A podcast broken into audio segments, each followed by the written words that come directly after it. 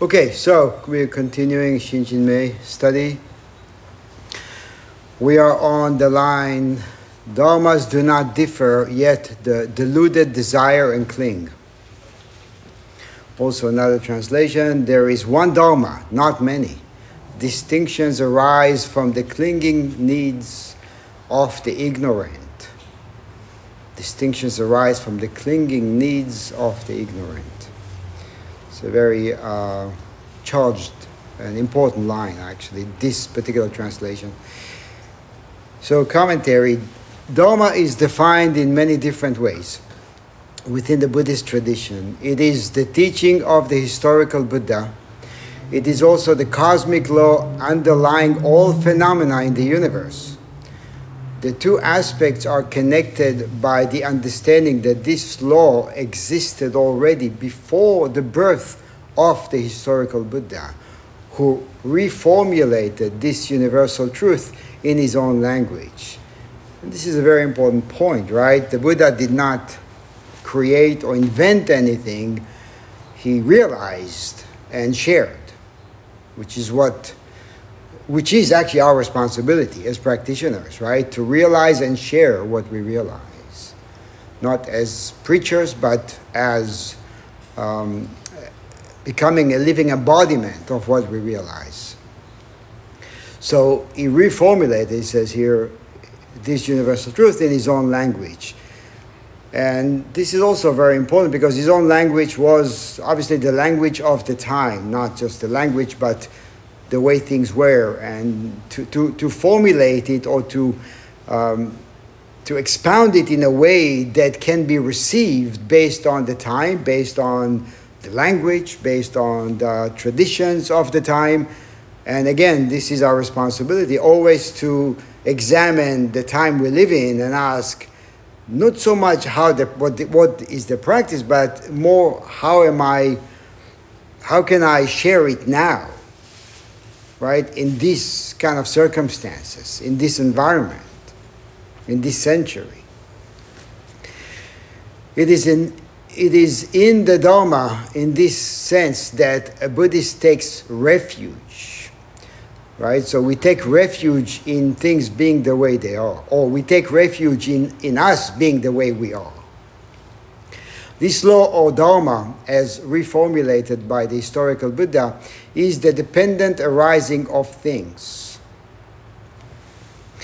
As we have discussed earlier, Nagarjuna equated dependent arising with shunyata, emptiness, a necessary corollary of dependent arising is transient, so anitya, and also Anatman, both of which are folded back into Nagarjuna's Shunyata teaching.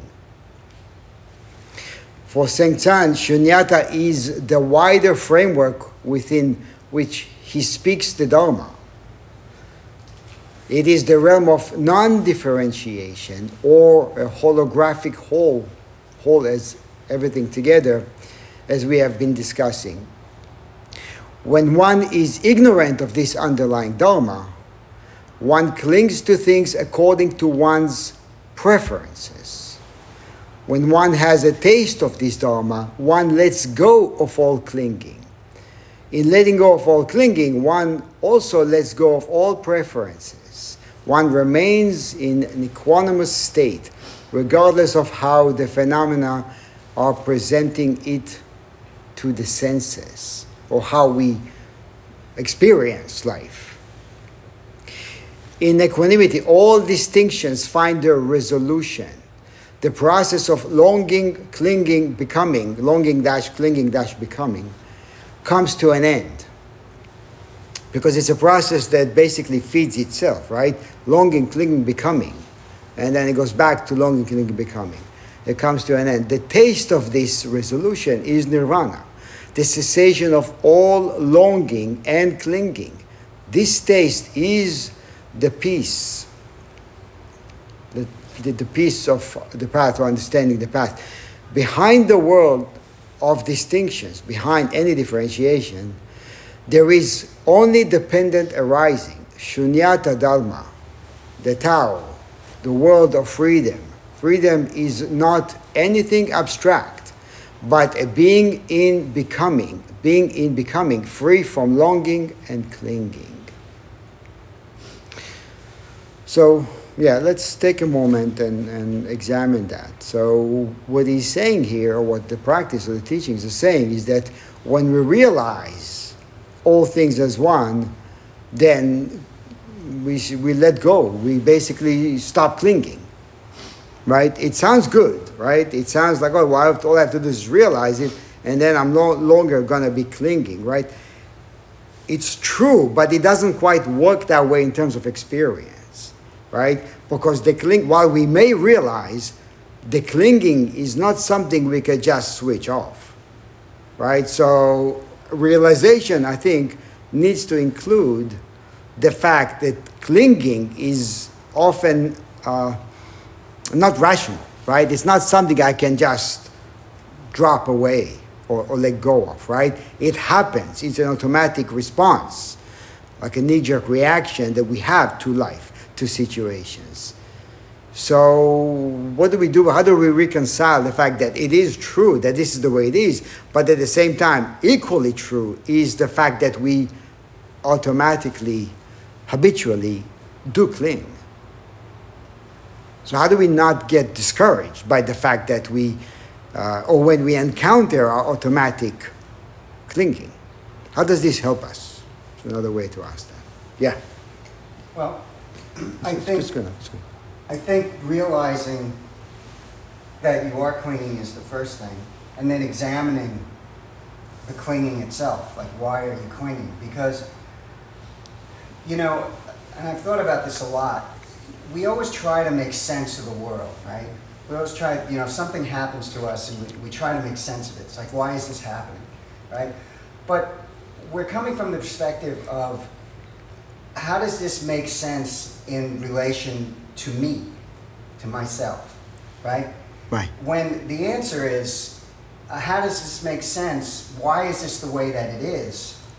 Well, it's the way that it is because it's the way that it is, right? And it's it's not up it's not the world's responsibility to conform to us, right? Because we are part of it, right? And that's the separation that we consistently make, right? When we talk about unity, everything is unified except us. Like me, the self that I am, is separated from that, right? So realizing that, like you said, we realize that, right? That's something that, that we know. And this knee jerk reaction, this clinging, I think it's a process of almost melting away, right? You know, like water on a stone, slowly, slowly, slowly. Just realize the clinging, examine it. Realize the clinging, examine it. And then, you know, over time, you can, and it's happened to me, you can change the way that you approach things, mm-hmm. right? Like, some of you have known when I was Shuso, I talked about early in my career on Wall Street, uh, my nickname was Nitro because any anytime something didn't go according to plan, I would just freak out, right? And that was like my default mode. And it took me a long time to um, to basically melt away that instinctive reaction. And that's just one example. Mm-hmm. You know, there are many, many examples of clinging in our lives, but that was one to me, that Zen practice helped me dissolve, right? Now I have a lot of other things that I have to dissolve too, but that was one example that I can share with people about examining what was I clinging to when I was freaking out about stuff not going according to plan, mm-hmm. right? Because I had a defined plan, a path that things needed to go, and if something deviated from that path, it was like you know, it was like a major production. It was the end of the world. So I think it's examining the clinging, and it's a long, slow process of just self awareness of when you do cling to say, okay, I'm clinging now. What is making this clinging mm-hmm. happen? Mm-hmm. Why am I doing this? Right. And, and I think the, the Zen practice for me, anyway, that is that process of examining the clinging, um, reflecting upon it and sometimes letting it go, sometimes changing it or, you know, just working with it. Mm-hmm. Um, rather than just, you know, reacting. Right. Right, thank you. So you say uh, everything in the world, everything is unified, right, except for us, except for me. Um, everything is unified, including me, right? That's not in question. So I'm, I do not have to unify anything. But what I need to stop doing is chopping it, chopping it up, right? So creating separations in the mind and believing them to be fixed is what I need to, we need to realize, right? And then step away from, right? And then rest in that unity that we are. So it's not creating or, or, or uh, concocting something as much as realizing, right? We talk about the, this word realizing, it just means recognizing what is. Realization, right? We think it's something that is far in the distant because we make something of it. Because also we make a distinction between this and then the idea of later that I will be realized, right? As long as I have this, gap, I have a gap. Then I am engaged in something looking for something else, right? So when I stop being so engaged or so mesmerized by my thoughts, by my feeling, by my uh, interpretations, then there it is, which is exactly what the Buddha realized, right? He realized how we get, how he got caught up, how we all get caught up, and then he stepped away from that, right? And he went back into experience of unity, realizing, well, this is the way it is. And from there, we spring to working with separations, working with. So when it says here, there's the one dharma, not many distinctions arise from the clinging needs of the ignorant. It's not that we should not make distinctions. We should just not attach to distinctions as fixed right? And identify with them, right? So it arises, what he says here, arises from the clinging needs of the ignorant, because the ignorant creates an idea of self. And the ignorant, to maintain the idea of self, the ignorant needs to identify with differences. If I don't identify with differences, I lose the self created image of me. I'm not, I'm not losing anything because there's nothing there to begin with but I lose the desire to keep creating. I lose the desire to keep creating while past creations have inertia. Right, and that's the separation that we talk about, right? Right. Yeah. yeah. Right. So then, you know, so which is what we do, right? We sit, we fold our legs, we go back to that again and again. It's two, there is one Dharma. We go back to that as, as an experience, not a sentence. There is one Dharma even that, too many words, right? It's just that. Then from there, we spring to seeing distinctions. But in a way, from a different uh, um, vantage point, so we're not so likely to get attached to them. Yeah. Go ahead. No, just bouncing off what you were, what you were saying, um, Koji, uh, and what you were saying. What you were saying, Junior, is um, just ex- the, the examination of the clinging and how important that is, um, not just to look at it as maybe even a hindrance or something, but, but looking at it as something interesting. Just expounding on that a little bit. Um, curi- becoming curious about that point where not even asking why am I clinging, right. but asking asking, oh, that's an interesting feeling well, that's an interesting aspect of what I just experienced, right? And finding a way to deal with it. And finding a way to be curious about it, to dive a little bit deeper into it and, and look at it not as a separation, obviously, but as a reaction. And then, and then because, when, once you become self-reflective and curious about it, actually curious brings a lot of joy to it and then you don't have to judge it. And then you're curious about it, and then you can work with it and move beyond it and dissolve, as you were saying. I, I really love that analogy of the rock over and over and over again. Yeah, to be curious without being attached, mm-hmm. right, as a process.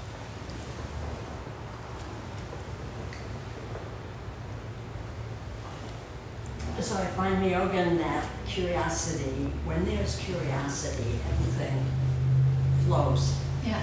But I also find where I am now that it's in the course of things, daily life, mm-hmm. it's uh, uh, usually not available to me. Uh, and so, um, so I've been practicing two other things. Uh, uh, one is um, when I'm having a strong reaction, um, to ask myself the question, um, what am I missing in this situation? Uh, knowing that I don't see the whole situation, I see from my scared or angry point of view.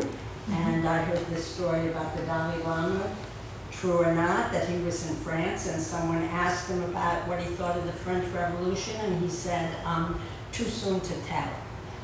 Uh, uh, so that's one thing. So then there's a little curiosity about, um, well, what else is happening in this situation? What are the other perspectives? What's the other person's perspective who I'm so angry at or scared of? And um, then the other thing I've been trying to do is to look inward when I'm having a strong reaction and say, well, what else is here? What else is here that doesn't feel like this and might be able to support me? And um, can I find some capacity or experience um, in myself to that can tolerate that can tolerate the reaction that I'm having, even briefly, because you know I was. We were listening to the recording of um, the last discussion, and one thing you said, Jean-Yu, was. Uh, I don't remember your exact words. If we can be present in Zazen, even for five minutes, that is a big thing. So um, today I was sitting here, it was seeming to me like I could not be present even for five minutes without all these thoughts Mhm. coming. And uh, I was noticing, uh, so what is it when all these thoughts coming are? Because there could be thoughts and I could be present. But it's like the attention was more interested in the content of the thoughts than in the fact that it was just thinking.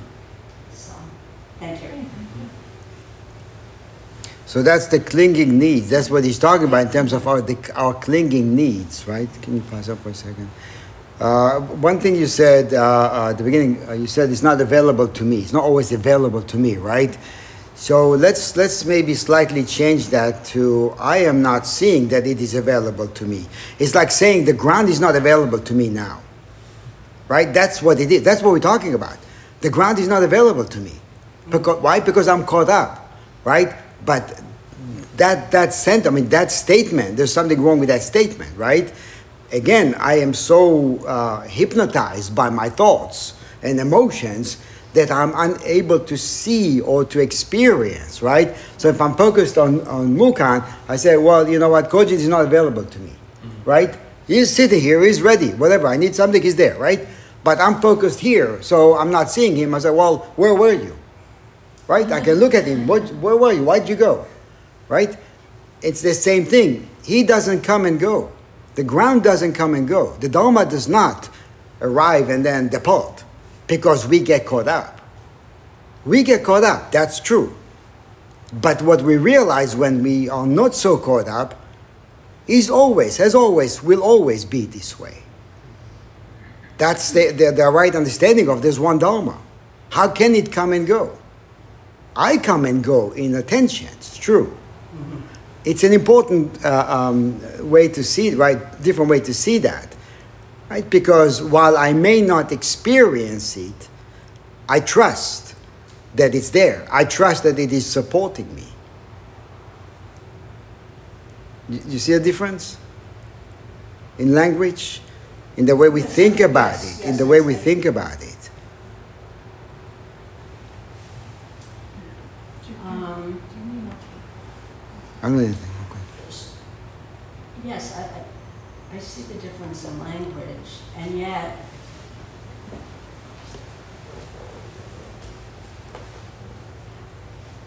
in the midst of life, Mhm. I'm not talking about sitting on the cushion.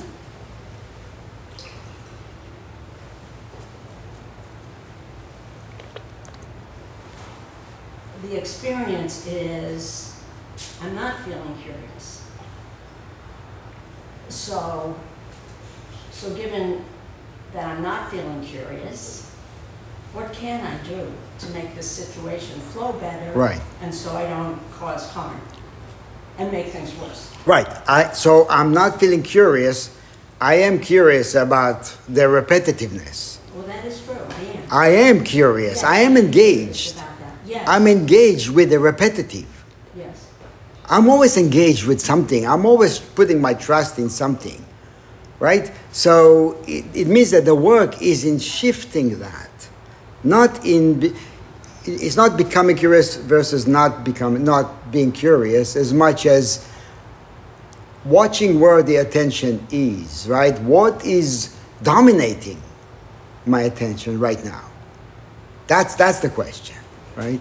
But and yeah, how can I shift it? Right, right, and that's the work in in progress in practice, right? So day to day, moment by moment, we have to keep doing that. We have to go. We have to keep going back home, right? Not just on the cushion. Yeah, We're training on the cushion, but we don't. We never stop, right. right? We keep going. We keep training. So it looks different, but so what, right? It feels different, but that should not be a deterrent for us, right? In terms of I'm going to keep practicing, period, right? Anyone else before we continue? Yeah. So why don't you bring it? Yeah, just to kind of uh, piggyback on what you were just saying now, um, I think something that strikes me with this and really bears mentioning is, and reminding uh, every you know ourselves that this is a practice in in the truest sense of the term. Um, I think there's something funny about Zen language that it's so plain and it's right there. It's so obvious that it can kind of lull, lull ourselves into a sense of a false sense of confidence. Like, okay, I got it, Mhm. and we then ditch the practice part, which is what you were just saying. Yeah. Every we keep re- coming back to this Mhm. because while it is obvious that we cling, I don't think we know how many of our little fingers are still kind of Mhm. you know, kind of latched on there. Yeah, just like kind of little, like, you know, like kind of hanging on by a fingernail sometimes while we're paying attention to this and the other hand is going to grab something else. And it's, Mhm. it's this constant practice of realizing that. And that's why I think the word dissolve becomes so important.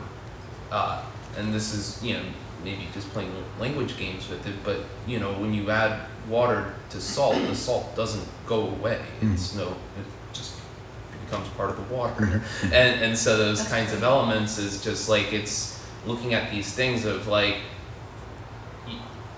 pretty common things said by us over a course of a lifetime. I used to be that person. I'm no longer that person. It's it's that's where it gets murky when you start talking about a continuity of self over time and this Mhm. constant changing. But like there is this energy of it's not it shouldn't be disheartening that this doesn't go away. It should just be matter of fact and we work on it uh, for lifetimes. And that's kind of Right. So right. So so we should not let it. Uh, we should not become discouraged by the fact that that that's the way it is, right? Mhm. Because that's the way it is includes ignorance, right? We're not just talking about realization. yeah, eh, we- we're talking about everything. That's the way it is. This, that's the way it is. This is how things are, right? Including our propensity for ignorance mm. and our capacity for wisdom. It's true. Right? It's not I am more me when I am realized than when I'm ignorant in a way. I am expressing that. Or this is expressing itself through me. The completion is not is not not there. It's just that we squander it. That's all. So to seek the next line, to seek the mind with the mind. Is this not a great error? It reminds me of, uh, I think Maezumi Roshi once was in a, some kind of a discussion with some scientists or some other teachers, and uh, he was asked by someone uh, if he thinks that the scientists will ever figure out the mind. And he said, it's the mind using scientists to try to figure itself out. so to seek the mind with the mind, is that not a great error? One of the critical insights of the Buddhist, from the uh, commentary of the Buddhist wisdom tradition, has been that you cannot think your way out of your thinking. Right? You cannot think your way out of your thinking. The trap created by language is an endless feedback loop. To, and I think we, we can uh, relate to that, right? You know, because we, we do sit down and turn inwardly and we do experience this endless loop that feeds itself, right? The more we think, the more we think, right? The more we go to thought, the more thought we will encounter, right? We can't just, there's no end to that. To break out of this trap requires a quantum jump rather than a linguistic structure, or maybe restructure, right? A quantum jump. So, and this is where we say, it's often say it's radical. The genius of Zen was to discover that language could be used to turn itself back upon itself. In that sense, Zen tradition has a distrust of language but not a rejection. It's a good point, right? Mm-hmm. Distrust of language. You know, I'm going to look at that. I'm going to look at the way I'm using it. I'm also going to look at the way I'm hearing it, right? That's that's how this distrust is should manifest for us, right? Um, it's not a suspicion of I don't want to use it. It's a question of how am I using it. It is. Uh, it is convinced that language can be used, Zen is convinced language can be used in creative ways to see its own limitations. Right? To see its own limitation, right? So when we understand the limitation of the mind, the thinking mind, right, or language, we are actually, I think we are going to use it much better. Right? We are also less likely to be attached to it because we understand we understand the reason for language. Maybe that's better, right? We, we, we, need, we need language. The question is, why do we need language, right? If we understand that language is a way for us to work together, right? Communicate with one another, e- express different things, then we use it in the way that it is meant to be used. It is not meant to define us, it is meant to allow us to express ourselves but we use it to try to define us, and that's where we get caught up often because we can't, right? Because those definitions are not going to are pale in, in, in, in terms of the way they kept they, they cannot capture who we are.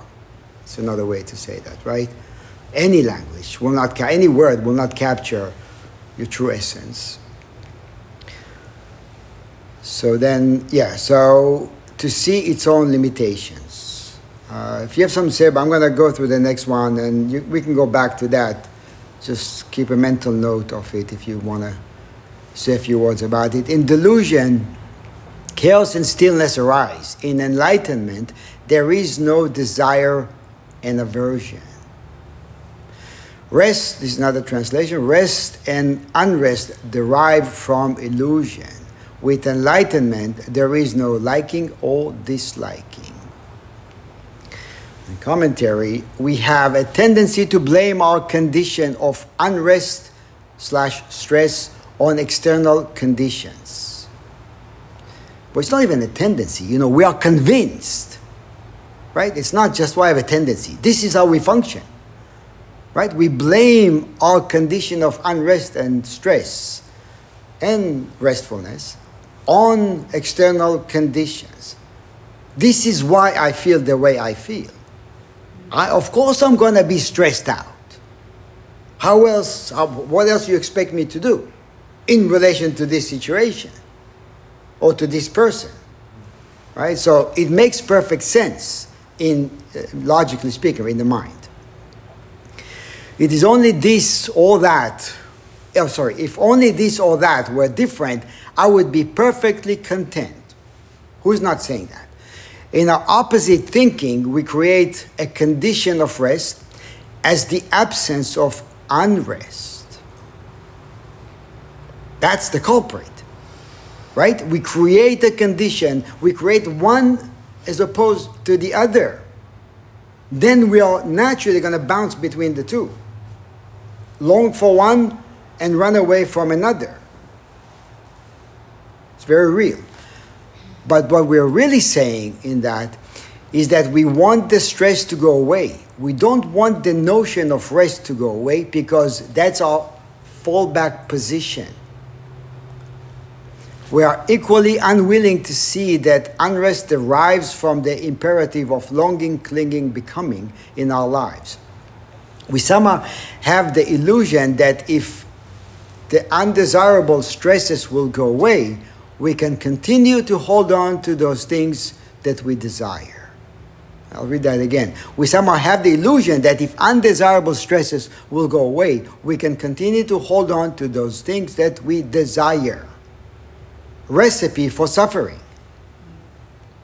It is, isn't it? The recipe for suffering. That's how we create suffering. And then, even that, we blame on external conditions.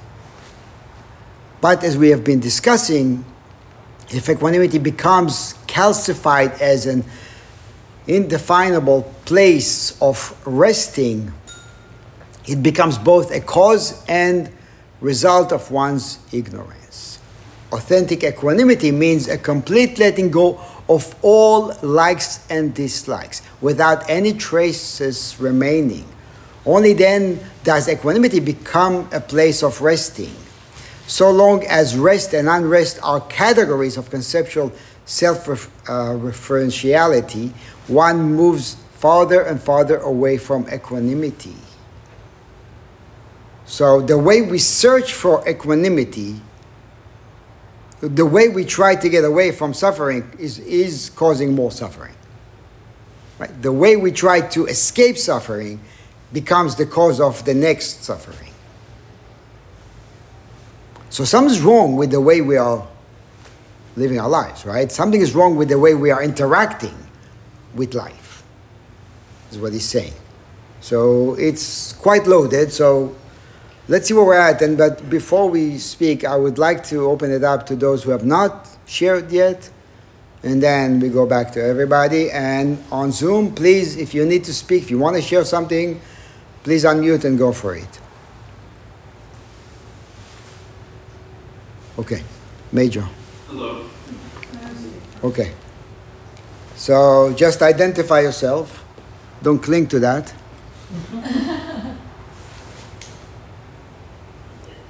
oh, I didn't know it was me. Um, I'm I'm Jorge Ramirez. Who's me? Um, one thing that you brought up earlier about um, clinging and making sure to acknowledge your clinging. Um, you said the word quantum, and that's what I work in. And I wanted to share that um, our, our systems are super, super sensitive because we're doing something so small, and it's extremely important to calibrate over and over and over again. And if you do the best calibration that you can do ever, um, you have to do it again the next day because something might have changed. And so that makes me think of being aware of your own clinging and making sure that even if you are confident and even if you think that you have reached the point that you need to be at, well, the next day something might have happened, you know? Um, someone turned on their cell phone or something, and now you have to recalibrate it. So I thought that was an interesting way to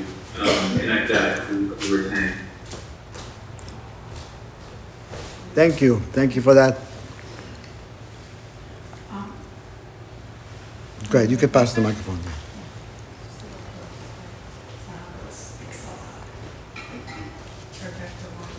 Yeah. So I'm Angel. Um, so it was coming up for me when you were talking about um, cleaning and I guess in a way certain expectations.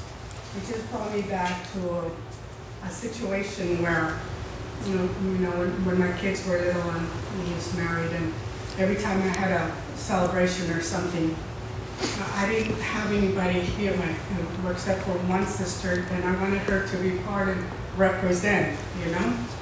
So I was so caught up with the desire of wanting to have someone there to represent my side that I wasn't really paying attention to what was going on in her life. And um, I was always expecting, expecting, expecting her to show up and be there. And she would, her, her life was so caught up and she was under her own situation and stress that she would forget and she wouldn't show up. So I was starting to get angry and build resentment towards that. And I was like, you know, what the hell, you know? It's only once a year, or it's the, her nephews and all these situations. I always show up to what she does with my nephews, and, and it was just building that. And I was, I, I was clinging to that desire of having to be there. And then I had to, like, okay, what can I do different that could maybe salvage the relationship? Because if I continue with these feelings, you know, it's gonna ruin our relationship, right? So I sent out the invitation, I sent out the time and everything, but I didn't expect her to show up. I didn't. I just, I didn't expect her. I figured if she shows up, that's my gift. That's like a surprise, right? And when that happened, and she was able to, it was such a totally different feeling because I had let go of that other expectation. So now it was a gift. And, and, and it really made me realize that you can't control other people's behaviors and what's going on in their life and how they're going to show up or not show up or whatever. We can only pretty much control how we react to it and what our expectations for the other people are, right? So that really helped me with that situation, you know? Not to cling to a certain outcome that I have in my mind for a need that I feel that I, I needed to have. It wasn't my part, it was for my child, you know, and they don't, they don't really pay that much attention. You keep them a cake and gifts and they're fine. But the one that was holding on to a story or to a situation, it was me, right? So yeah, that really helped me, and that, that kind of helped me put that connection, like mm. our expectations of what we want for people, and and how we cling to certain outcomes that we want to see, and then we suffer for it. And we suffer, and sometimes we even ruin relationships because of it, right? So yeah, that's what I wanted to share. Right, and also, so, so these are the, the nuts and bolts of, of uh, suffering, Yes. right? So, and also the nuts and bolts of the self, the, the, the, the self creation, right? Or creating oneself. So, we don't just create ourselves one time, right? We actually create ourselves on the go. We create a separate sense of self and the illusion on the go, right? How, by reacting to things, by demanding, by asking the world to give me this and not give me that, we, we keep creating ourselves. And, and in a way, that's the only way to sustain an illusion, right? Because if I don't sustain the illusion today, the illusion of yesterday dissipates. It dissipates, right? It dissolves into today. So, in order to keep it alive, in order to keep me alive, to keep me alive, a part of you, right? The illusion of me, I have to keep judging, complaining, uh, doing what I'm doing, saying what I'm saying, so the world knows who I am. So I know who I am, right? Because it echoes back to me, right? When I complain about something, it echoes back to me. It's like, oh yeah, I know, I'm the one who's complaining against this. By definition, by implication, I'm better than that, right? Because I'm complaining right? So obviously, I'm saying I'm not saying anything about you. I'm saying something about me, underlying that. So we, we the point is we keep cr- recreating ourselves, right? And and so the other thing is which uh, I want to open it up again, but just one. Uh, question. So when we, it's natural. So he's talking about stress or, or unstress or being rest, at a restful state or unrest. So we we look for we look we wait for things all the time, right? Whether it's you know travel, a job, promotion, a job, right? If we don't have a job, uh, school, right? Whatever it is, right? We we, we- we have an idea of I'm going to go through that, I'm going to get it, how it's going to be. I don't know what kind of a job I'm going to get, uh, a bill that's going to come up, I don't know how I'm going to pay it, right? So all those things create those stresses, right? And we get caught up in that, and that's the loop. But i with that, uh, in terms of practice, there is a, you know, Joshua asked a very important question. Can you appreciate, can you value this without reservations? Right? A question that we need to have on the go, all the time. Can I value this without reservations? And if we examine honestly, we're going to realize that it is a rarity actually to say yes. Because most times we say no. Because, and we don't just say no, we say no and we explain to ourselves and others why I can't. I can't because I did not yet get the job, the promotion, the money, the thing, the whatever. I'm not going to appreciate this. I'm not going to value this. But what kind of value is Joshua talking about? Not the see the made up value is always going to be we're always going to be deficient. We're always going to be deficient. There is never a point of I'm enough. Because there will be the next thing that will create the stress. And the next thing and the next thing. And and then what happens is that we reject life. We reject life for an idea of something that we think will give us what we need, not realizing that we, we are what we need. So we have to ask is this not important now? Or will this only be important if I get what I want? Or I feel the way I want to feel? Today. Because if I don't feel the way I want to feel, I don't want to appreciate this. There's no value in this moment. That's how we create suffering. It's actually very simple. Not, not, not simple in terms of doing it, it's, it's complex. But the teachings are simple. One second.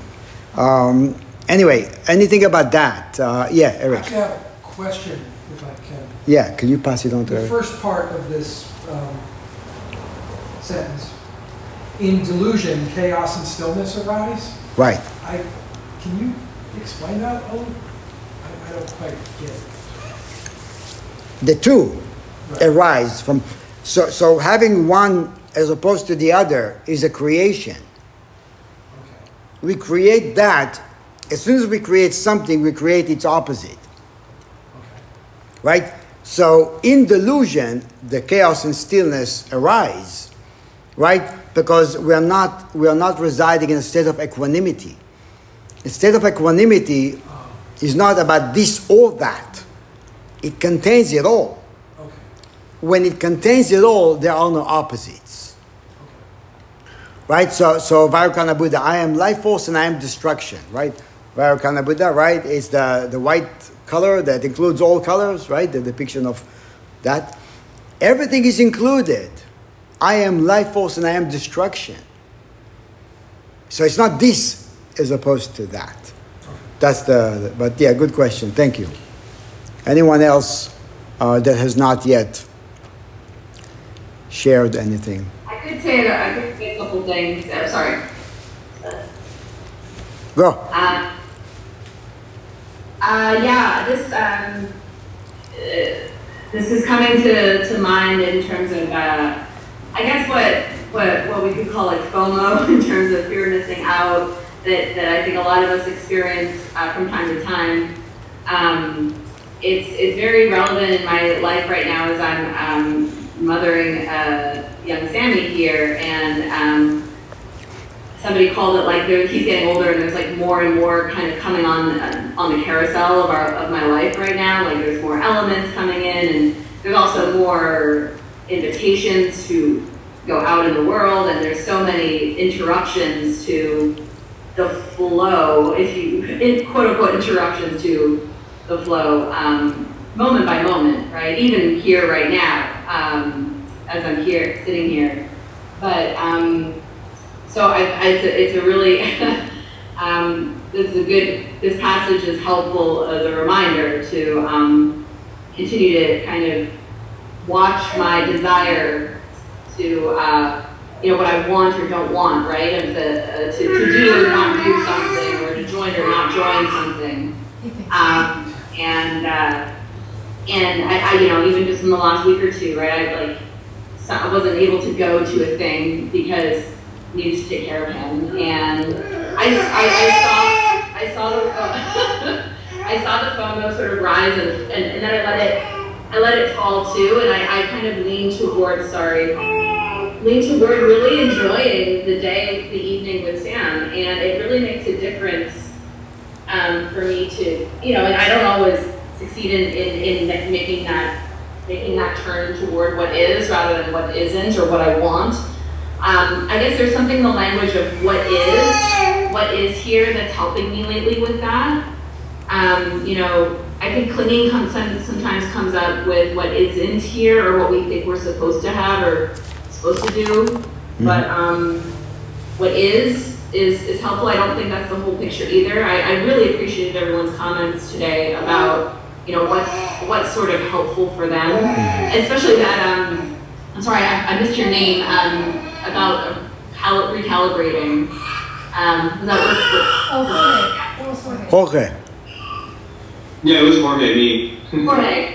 Um, yeah, I, I like that. That I mean that that really resonates, rhymes even with what uh, Roshi was saying about you know we, we distrust language but don't reject it, right?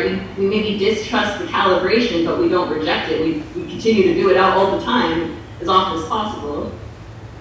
right, right. Thank you. Thank you. Go ahead. No, I was just reminded, um, when you were mentioning words, right? And how we cling because, probably because we have feelings, so many feelings and things that are tied to it, so many desires that are tied to it. And what came to my mind actually when, when, um, when I was teaching in middle school, last year, when we began, we had PD about, um, chat GPT. And I was very, very curious about Chat GPT, right? So I became like Chat GPT's like communicator, right? So I decided to experiment with it a little bit. And so I went on Chat GPT, this AI thing, right? And um, it was interesting. What, what really came to mind was that um, what we add to it is what we cling to, right? Because if I tell Chat GPT, if I tell AI that I'm depressed or I'm feeling sad, I'm sorry you're feeling sad. Here are some things you can do to reduce your anxiety, right? Or I'm really nervous about my interview. Here are some things you can do to reduce your anxiety, and here are some interview questions, blah, blah, blah, you know. So it'll it'll bounce back at you. It's using words. It's a thing, right? That we've programmed, but that they've programmed, but it, it bounces back at you without emotion, without, let me help you, you know, with these words. And I was just thinking in terms of words being tools and not aspects of our clinging. They don't have to be filled with emotion. I mean, not that we shouldn't experience emotion, we should, but that we don't have to cling to it and then become defined by it. So I thought it was really interesting. They also, uh, uh, words can show us uh, clinging, right? So it can show us where we cling, um, which is good because we can reveal something. So one thing about chaos, uh, chaos, uh, Eric uh, and Asa. So the thing with that is there's no problem with chaos. There's problem with chaos in, in relation to non-chaos, right? Because if chaos is all there is, it's fine right? If the whole so so when there is chaos, the whole world is chaotic. That's it. The whole world. I can't I can't go anywhere. Wherever I go, there's chaos. Right? Then then it's fine. The problem with that is I don't I want something else. Right? I want something else. I want to feel the way I felt yesterday. That's a problem because then I am bringing an illusion to reality. I'm bringing a made up something into reality as it is. And I'm saying, I want this to be superimposed on reality, right? And I want this to change reality right now. Right? I have my preferences, and this doesn't go along with that. So the hell with reality. Right? That's what we say. We have to be honest. Because what we're saying is the hell with reality. The hell with life as it is.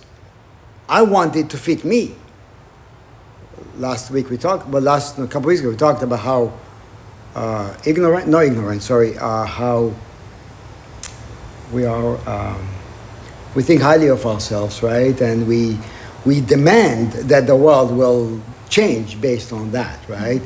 So, okay, so we talked about that, and then that's a continuation of that, and we have to exa- we have to realize that we do it. Anyway, anyone else before we continue? Yes, Pixie. I'll project, I can project. Okay, please. Thank you. Yes. So,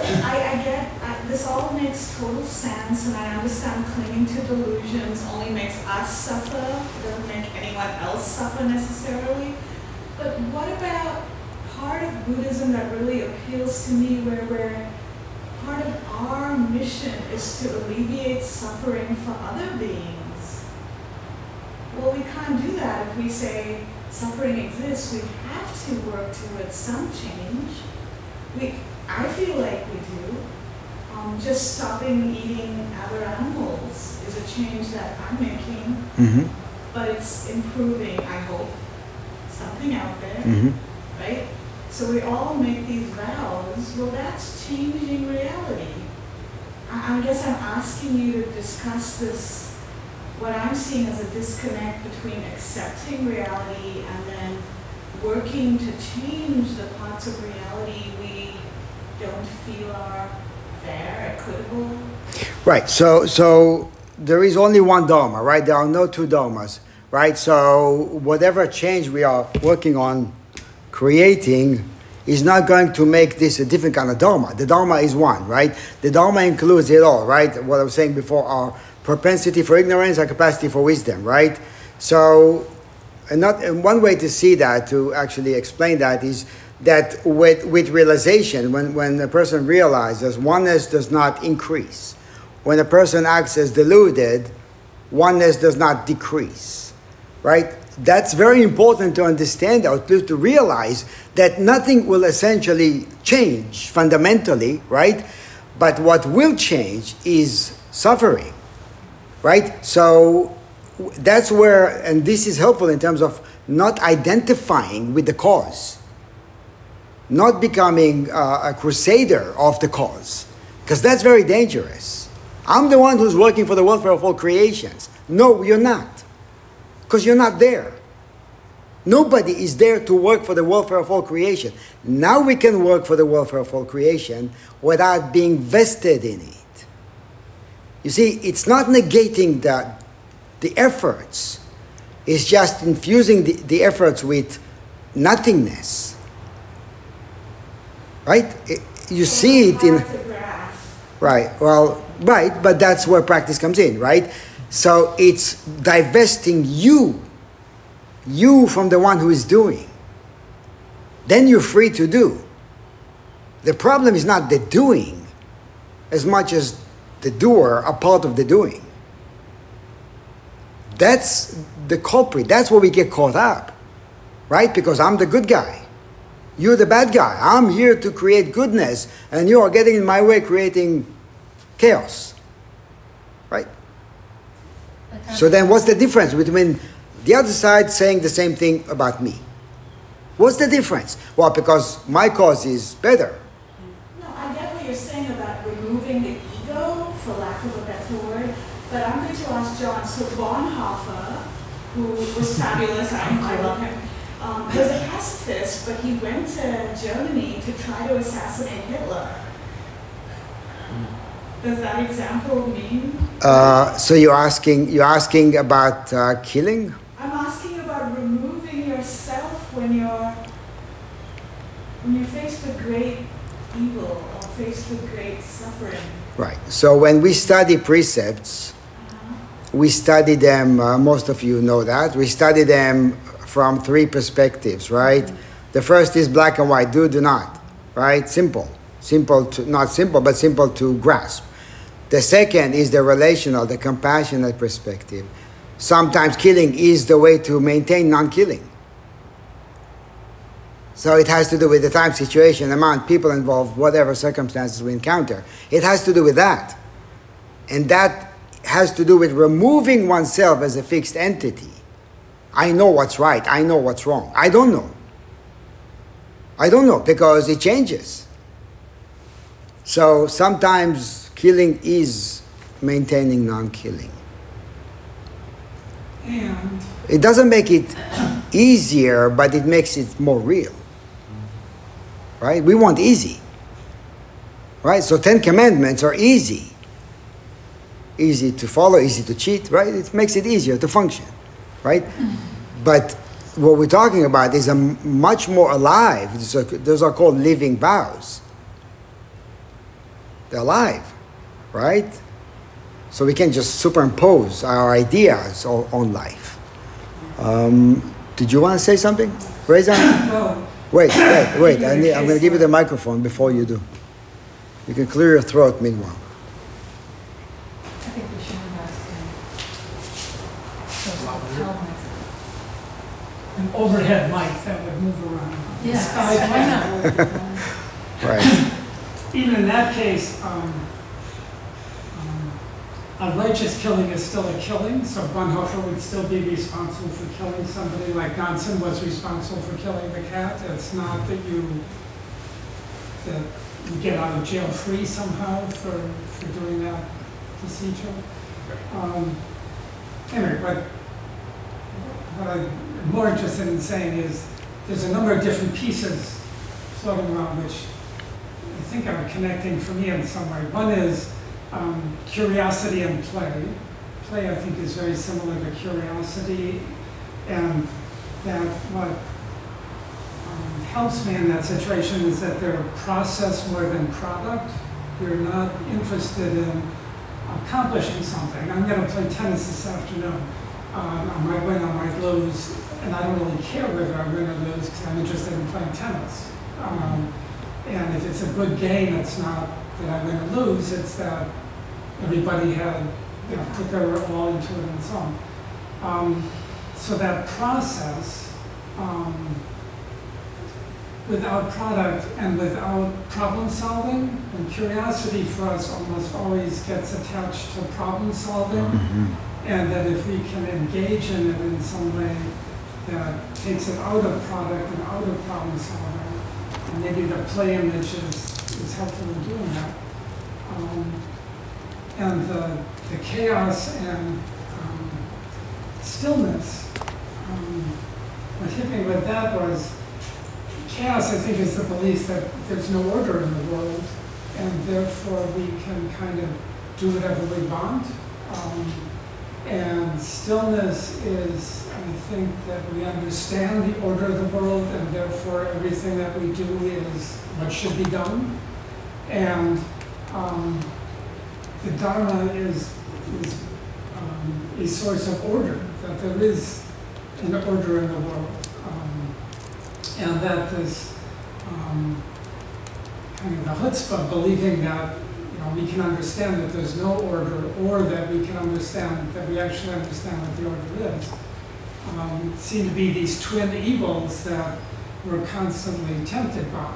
That we um, we know there's no order, therefore, you know, everybody cheats on their taxes, therefore I can cheat on my taxes, because taxes is a totally disorderly, chaotic place, something like that. Um, and um, I guess the end of all this, for me, is um, we live in time, and therefore the next moment is always going to be coming. And it can bring either fear or hope with it, um, which are the two aversions and desires in some way. And so, how to meet that moment in time um, in its own terms without imposing the next moment on it or the past moment on it, and somehow to come clean to that moment with whatever it means. Um, so I think some of these pieces, curiosity and play, are certainly going to be a piece of it. Um, process, getting the ego out of it. Um, good luck. Can you pass on? Thank you. Thank you. The next moment. Right. So, so oh, you talk about open-ended curiosity, right? Not not goal-oriented curiosity, not something that has some kind of uh, finite uh, way of seeing it, right? Um, but but the, the world is chaotic. But you know, it's really the world seems chaotic to us, right? It's not. If you go to the forest, you walk around, you go hiking, it looks like a mess, right? It everything is everything is on everything. You know, this is on top of that. You know, and the leaves everywhere, right? It, it doesn't look like your backyard, maybe, or maybe it does look like some people's backyard. But, but anyway, so to the eyes, to our eyes, it looks disorganized.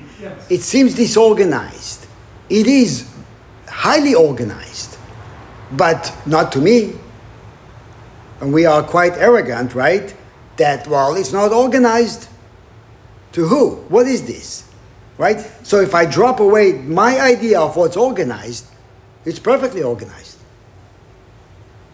But I don't want to drop my idea of organization. Right? I don't want to let go.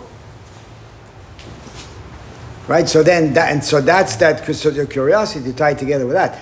To change it to just being curious without parameters. I'm just curious. When you walk around the forest with that attitude, you're curious. You're not passing judgment. Your mind may say this is disorganized, but I say, yeah, I know, come, we're going that way, right? We have to know how to deal with the mind, our, our minds, not to take it so seriously, not to try to shut it down or off, but to tell it, come, we're going that way now. You can join if you want, or you can stay here and whine. Right? Anyway, yeah. Yeah, just a, a quick aside, because what you said reminded me of something I stumbled across yesterday called chaos gardening, Oh. uh, where it's when you have like little bits of seeds left over that you can't really like put out or they're old. Uh, you just throw it all in a bag and just kind of toss it around, and whatever comes up comes up, and it actually kind of, to what extent I can't really verbalize because I don't know, but it does encourage permaculture in some capacity. So, but I just like the term chaos gardening, so that's kind of why I clipped onto it. But I thought it was fun. Isn't that what the forest does? Essentially, Right. Now what have you done? For a long time. It's been, it's been doing exactly that. All right, so we're going to read another, uh, another line and then uh, wrap it up with that. Open it up and wrap it up with that. The duality of all things come, comes from false discrimination, dreams, illusions, like flowers in the sky. How can they be worth grasping? How can they be worth grasping? Or another translation, all dualities come from ignorant inference. They are like dreams or flowers in the air, foolish, try to grasp, to grasp them. The commentary all our preferences are based on some kind of uh, assign, uh, assignations of value to each so to each preference, right? So what we do, all our preference, so what we talk, we just talked about that, right? So I walk around in the forest, right, and I have preferences. I prefer things to be organized. This is bothering me, right? And that's why. So we try to force that on the forest, right, or on reality itself, right? So we assign value to each preference. We impute a certain value to things of the world and make an investment accordingly. These assignments are nothing but projections of our deep conditioning. This is our delusion, our ignorance. We delude ourselves into thinking that our preferences are rational, independent, and worthwhile, all the while ignorant of the underlying processes of inferences and projections right? So, so our inferences are actually underlined, they're automatic, right? So what we want to do is uh, do our best to become aware of the automatic inference, right? So I see something, I designate it as something, and then I react to that designation. So in a way, I'm not reacting to what I'm seeing, I'm reacting to my own designation, to my own inference. So it's a loop, right? I see something, it feeds something in me to which I then react and then blame the world for that. Right?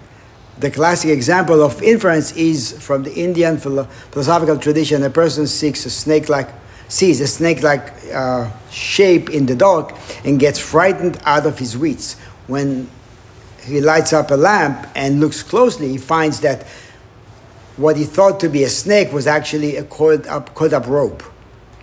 But the fright had truly had truly effective impact on the mind body system. Already had an effect on it, right?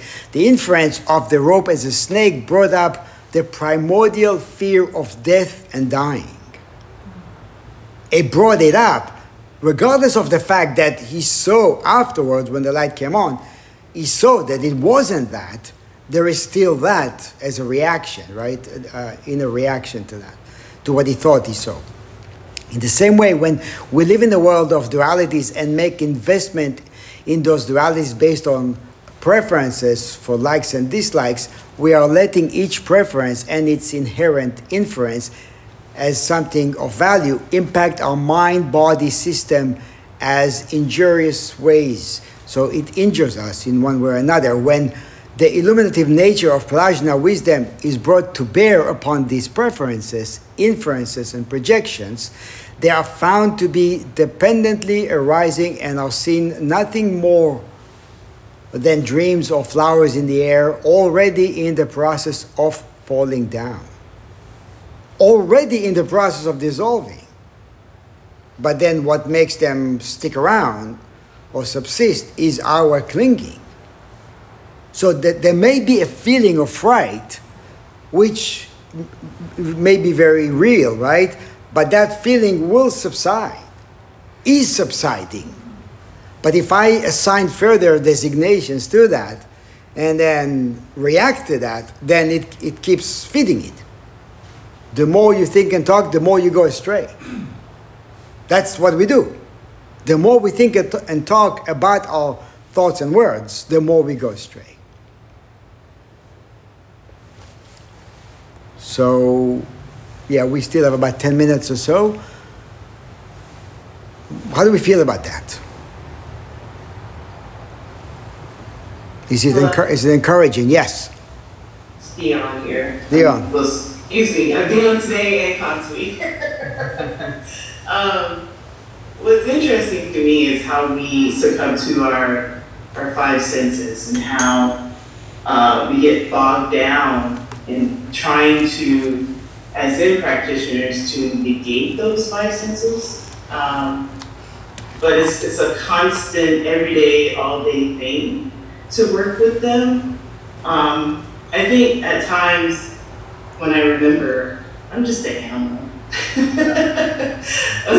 when I when I when I think about those things and when I process it that way, this is this is my animal mind doing these things, thinking about these things. I don't know. Sometimes it alleviates um, my discrimination. Um, there there are moments when I do encounter. Uh, you know, daily actions of others and even myself. And I'm just like, yeah, I, I don't want to, excuse me, participate in this because I know where this is coming from. It's coming from perhaps how I'm physically feeling about something. Um, it's something that I've been observing in the last couple of years now. Uh, I feel like a lot of discrimination on my part comes from that. And it's interesting trying to alleviate it on a daily basis.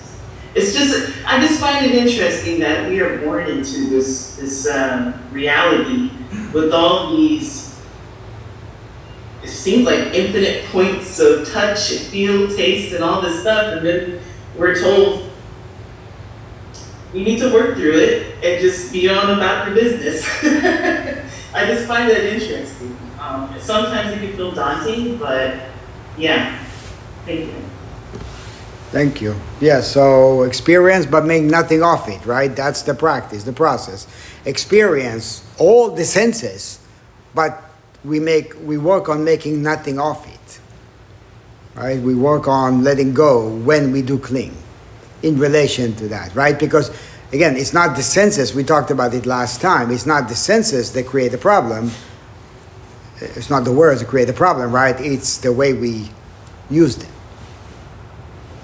Thank you. Anyone else? Anyone that uh, has not yet shared anything that would like to share? We do like to hear from everybody. Uh-oh, that means. We do. Call. Just kidding, just kidding. Any questions, any thoughts, any? Tadio.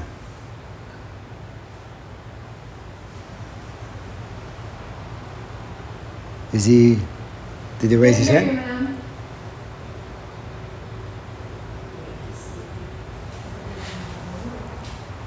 You may be muted. No, can't hear. Did something happen? Okay.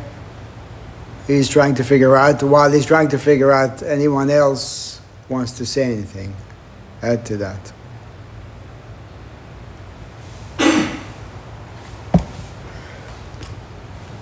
Okay, well, you may need to write to us about that. Type stuff in the chat, but might not be able to. Yeah, there may be a problem with, uh, with the sound. He said there's something wrong with my microphone and probably need to restart my computer. Okay, that's okay. You can uh, share it with us uh, by email. Okay? Thank you. Okay, so we will continue next time uh, from this point. And uh, if you know, if something comes to you that uh, as a result of this discussion today that you want to share, feel free to share it by email or Discord. Okay, so everybody can benefit from that. Also, to, to give yourself this opportunity to, to, to practice sharing. Right? It's very important because we all learn, we learn from each other, we learn from hearing about each other's challenges, right? Revelations. It's very important. Yes, Connie, I have something to share. please. Um, okay, so I'm Connie, I think it's okay. and um, I guess I, I heard something before that, you know, when we have, well, I'll, I'll just speak for myself. So, whenever, when I was younger, I had a lot of thoughts, and it was, I hated it. And I actually thought I was very abnormal. I didn't know other people had thoughts, like running. You know, like, I, maybe mine were especially loud. And this is pretty intimate. But I ended up taking drugs to quiet my mind. For whatever reason, and I was like asking God to quiet my mind because I felt like I could never be present. I couldn't listen to anybody. And I wanted to be like a dog. I was like, a dog thinks in pictures. You know, that's more real. These words are like just social constructs and it's just torturing me. And I would get stuck in my emotions. So I took these drugs, and for whatever reason, I don't know, it was from asking God or whatever, I went through like a seizure, a coma, and my mind became very quiet. You know, now it's like very different, okay? And I wish that we had, ta- I had known that it was more normal. Like I really thought I was the only one that was tortured, or maybe one of the few. I, I thought most people had like a mirror mind. I actually thought that was normal, and I was abnormal. So, um, now I've worked for whatever reason now.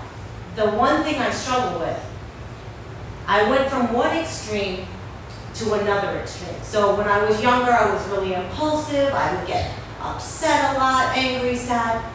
Now I feel like I, I, I don't get that. So the problem is, is when I don't have these emotions, I can't tell my boundaries because I'm okay with everything. Mm-hmm. So I don't know, unless somebody's like physically, I, I know somebody physically hits me, that's not okay. Mm-hmm. Other than that boundary, I can like live, I, I'm like okay, which is abnormal also, I think. Well, I'm just saying, I don't have those, those emotions to tell me, oh, you know, maybe like I need to say something or speak up or do something. I don't really have that. I'm just kind of like sitting here, like, you know, listening and, you know, seeing what's going on. So, hmm. so that's kind of like what I struggle with is boundaries because I, I'm okay, unless somebody is physically attacking me, I don't have a problem. I'm okay with everything, usually. Yeah, boundaries can be, yeah. So that's what I wanted to share. Thank you. Yes, so you know we have to something to examine is you know boundaries uh, in general, right? It's a good, it's a very important topic, right? To examine that. Sometimes we need to loosen up, sometimes tighten up, right? So that's the question: Do I need to loosen up or tighten up? Right? To examine, you know, how am I living my life? So, but thank you. Okay, four vows.